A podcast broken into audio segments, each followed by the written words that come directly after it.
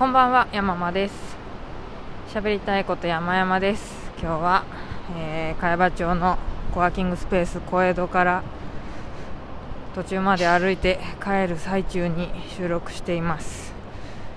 えー、小江戸はですね月額会員もめちゃくちゃ安くて普通こう1万5000円とか2万円とかじゃないですか。私は今ね5500円のプランなんですよ、まあ、ただ条件があって、えー、朝10時から18時までしかも平日のみ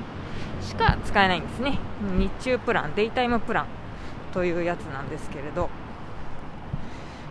えーまあ、もしくはなんだっけなデイタイムの逆はナイトプランかな。平日の18時以降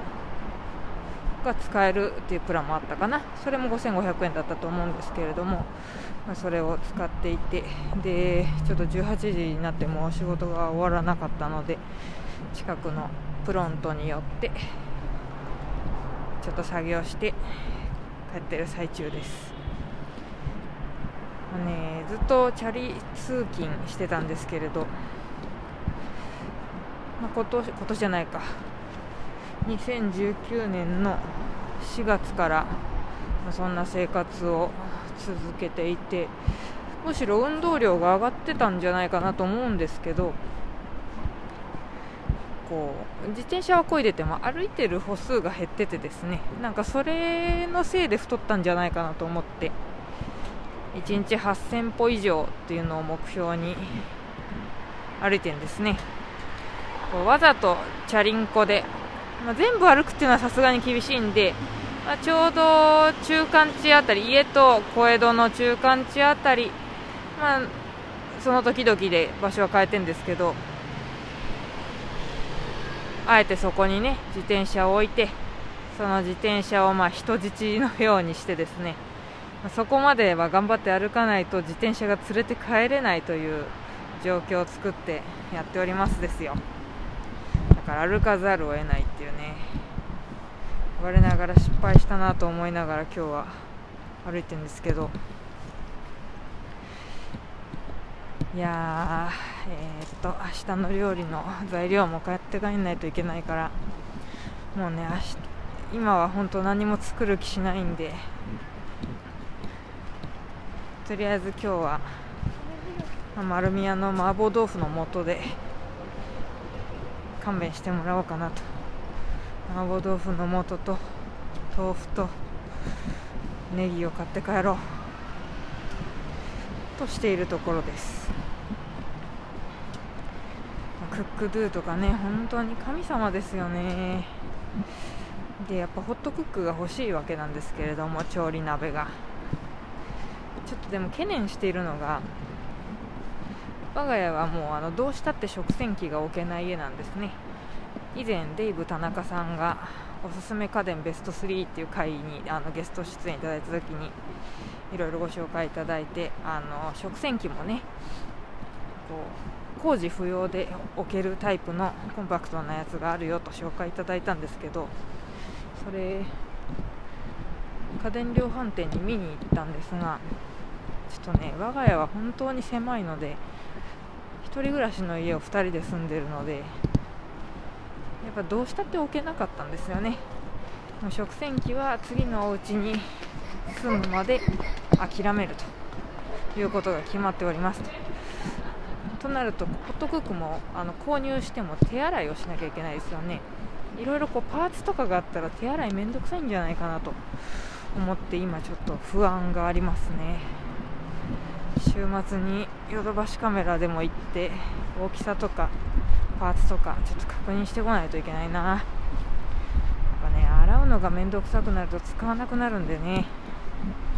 土鍋とかも洗うの大嫌いですからね。あとなんかほら土鍋すぐ乾かさなきゃいけないし重いし。うん本当大嫌い。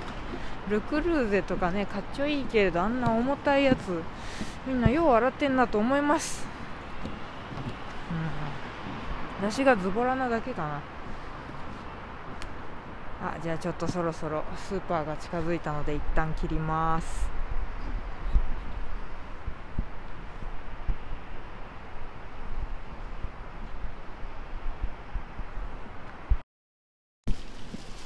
はいスーパーに行ってきました。えー、っとお目当ての麻婆豆腐とえー、豆腐もねトップバリューだったんで安かったですよ。木綿豆腐が48円。ありがたい。そんで笹かまが98円のところ3割引きでしたよ。今日が賞味期限だから。笹かま大好き。練り物練り物っていうかちくわとか大好き。もうね獅子丸って呼ばれてもいいぐらい好き。好きです。いやーこれをねかじりながら帰りたいんですけれどもちょっとまずはこれを取っちゃおうと思います。さあ何の話をしようとしてたんだっけな。あそうそう。今日のブログに書いたんですけれどもえっ、ー、とまあちょっとねあの細かい仕事が続いててもう本当にねなんかうんすごい疲れたんですよね。なんかもうため息ばっかりみたいな。もう嫌になっちゃうなっていう気持ちになることありませんか？ちょっと細かい仕事が立て続きにあってあと不毛な打ち合わせとかね。で不毛な打ち合わせの後になんか議事録まとめとけとか、えー、誰々さんへの連絡やっとけとかすごい細かいタスク増えて本当ああみたいな時とか。でそういう気持ちの時にですねおまた風が強いな。前も風の音がすごかったから気をつけなきゃいけない。大丈夫かな、まあ、ともかくそういうため息がね出ちゃうような仕事をするときに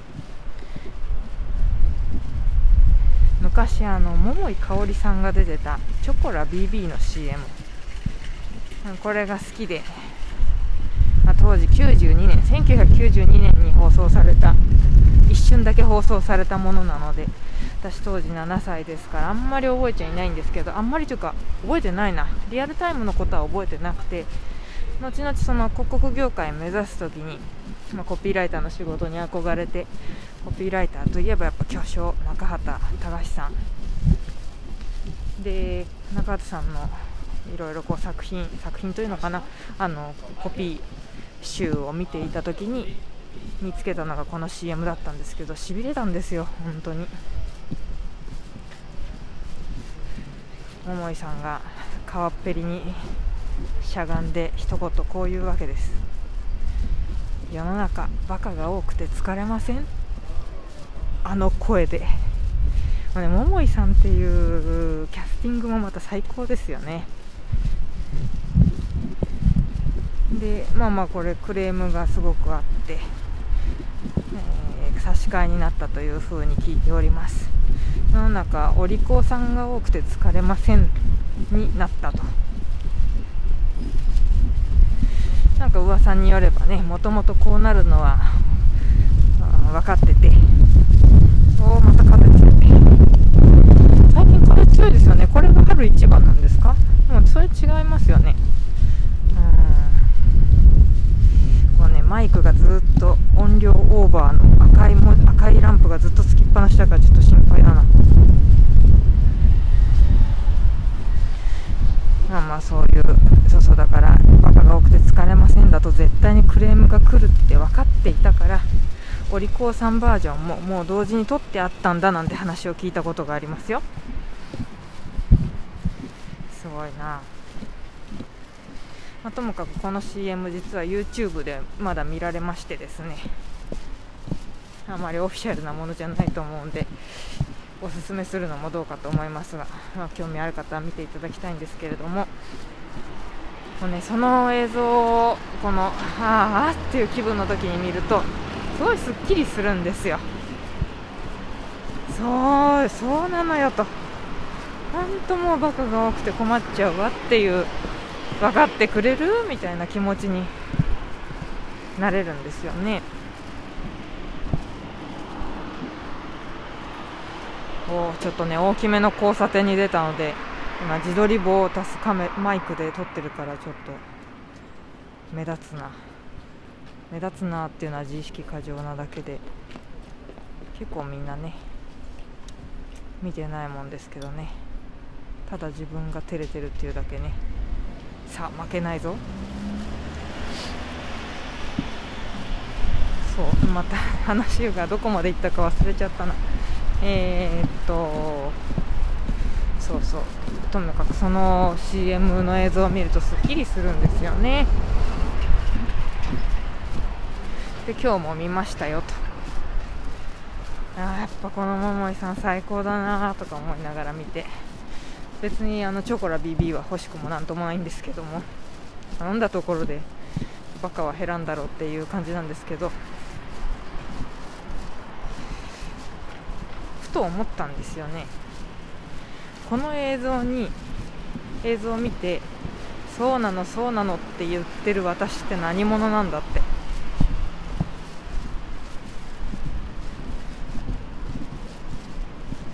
要はその桃井さん側に立とうとしているわけじゃないですか。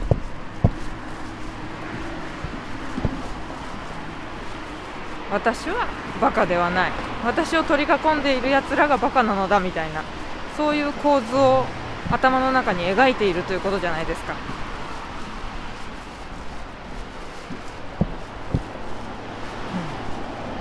そんなこと言う私って何者なのかなって。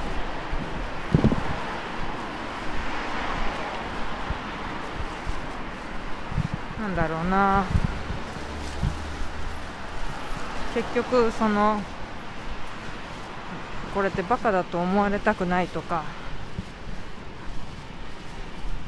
蔑まれたくないとか日頃そういうふうに思っていることの表れでもあるなと思ったんですよね。周りが自分以外の何者かが自分より下の立場下の地位にいて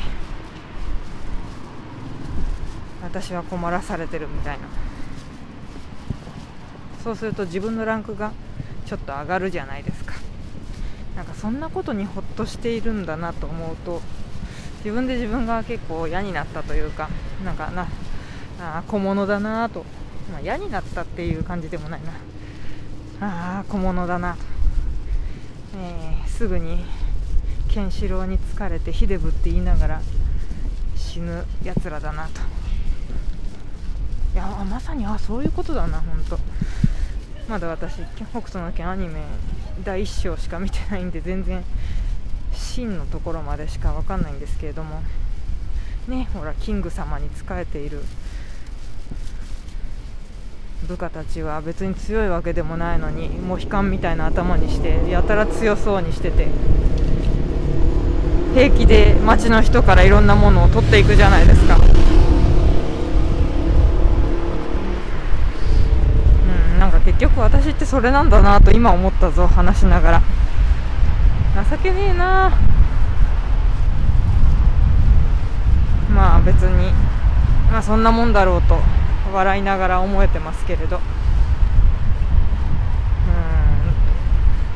こうまだこう客観視できてるんだったらまだまだ平気だなというふうに自信を持ちたいと思いますが。結局まあでもだから桃井さんのあのバカが多くて疲れませんを見て共感しているうちは、ちょっとちょっと待ってくださいね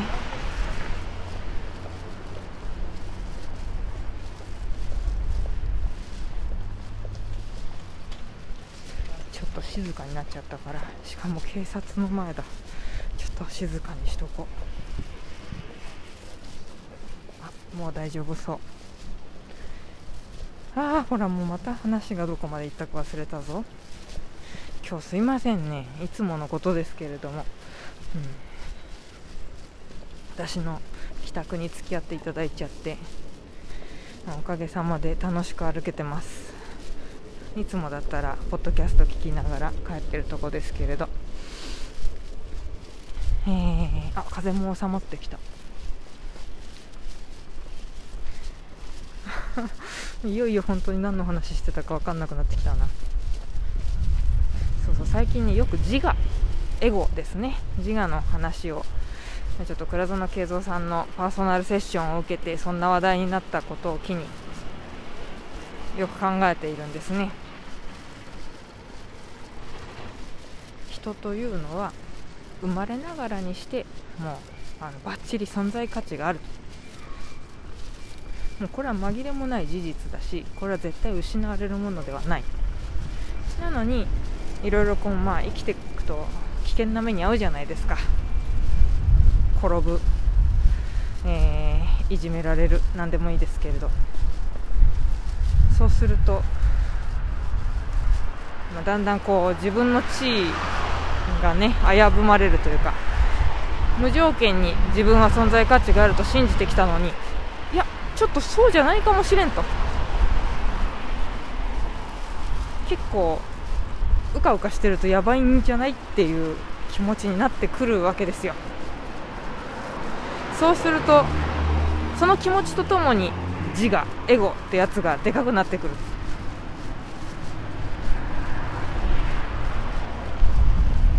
存在価値のある自分っていうのを守ろうとする力ですね自我は。ちょっとこれあの倉園さんがおっしゃってたそのままではなくて私の解釈がかなり入ってるので、えー、ご容赦くださいね。で、まあ、倉園さん曰くこの自我というのは全知全能の神であろうとするそういう、まあ、ちょっと中二病的思考のやつなんですよ。だから私が全知全能のこう素晴らしい人でないと自我君はエゴは嫌な気持ちになっちゃうわけですね。例えば私が何かでしくじったとします。そうするともう自我はそんな自分が許せない。お前全知全能であろうとしてるのになんてことしてくれんだと。なんてお点をつけてくれたんだ。こうしてやるっつって攻撃してくるわけですよ。それが罪悪感という名前だったりするわけですよね。もしくは逆ギレとかねそういう怒りの方に転じるかもしれないです。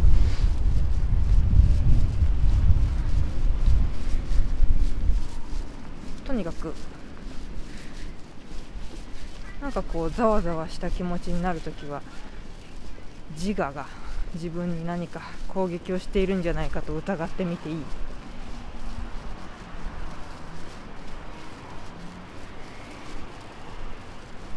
この流れでさっきのバカが多くて疲れませんの話ですよ。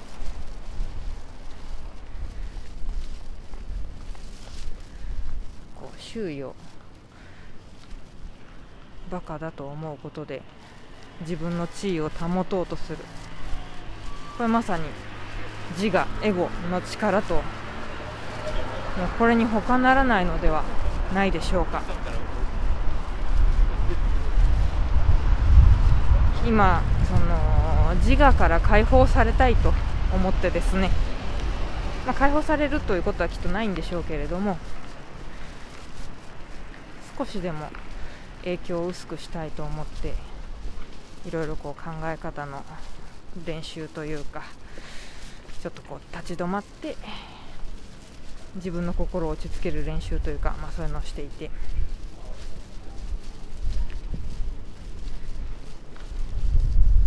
だ。って失敗したりバカだと思われたりしても存在価値は揺るがないわけですからね社会的価値が下がるかもしれないけれどもそれは存在価値とは別でだって会社で失敗したからって家族から嫌われるということは直結しないでしょうし、まあ、つながっちゃう人もいるかもしれないですけどなんかそのバカだと言われることで存在価値まで否定されたような気になるっていうのはこれはもう思い切りその自我の影響だっていうことですよね。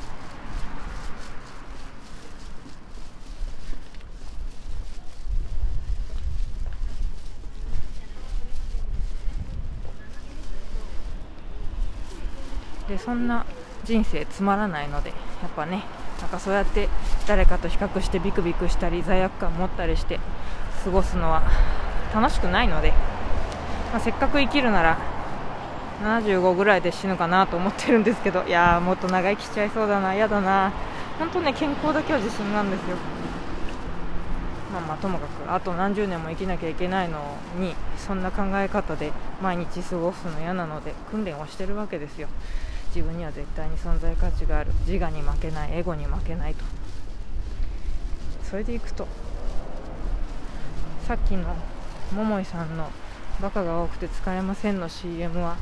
一つのこうリトマス試験紙になるんじゃないかなと思っているんです。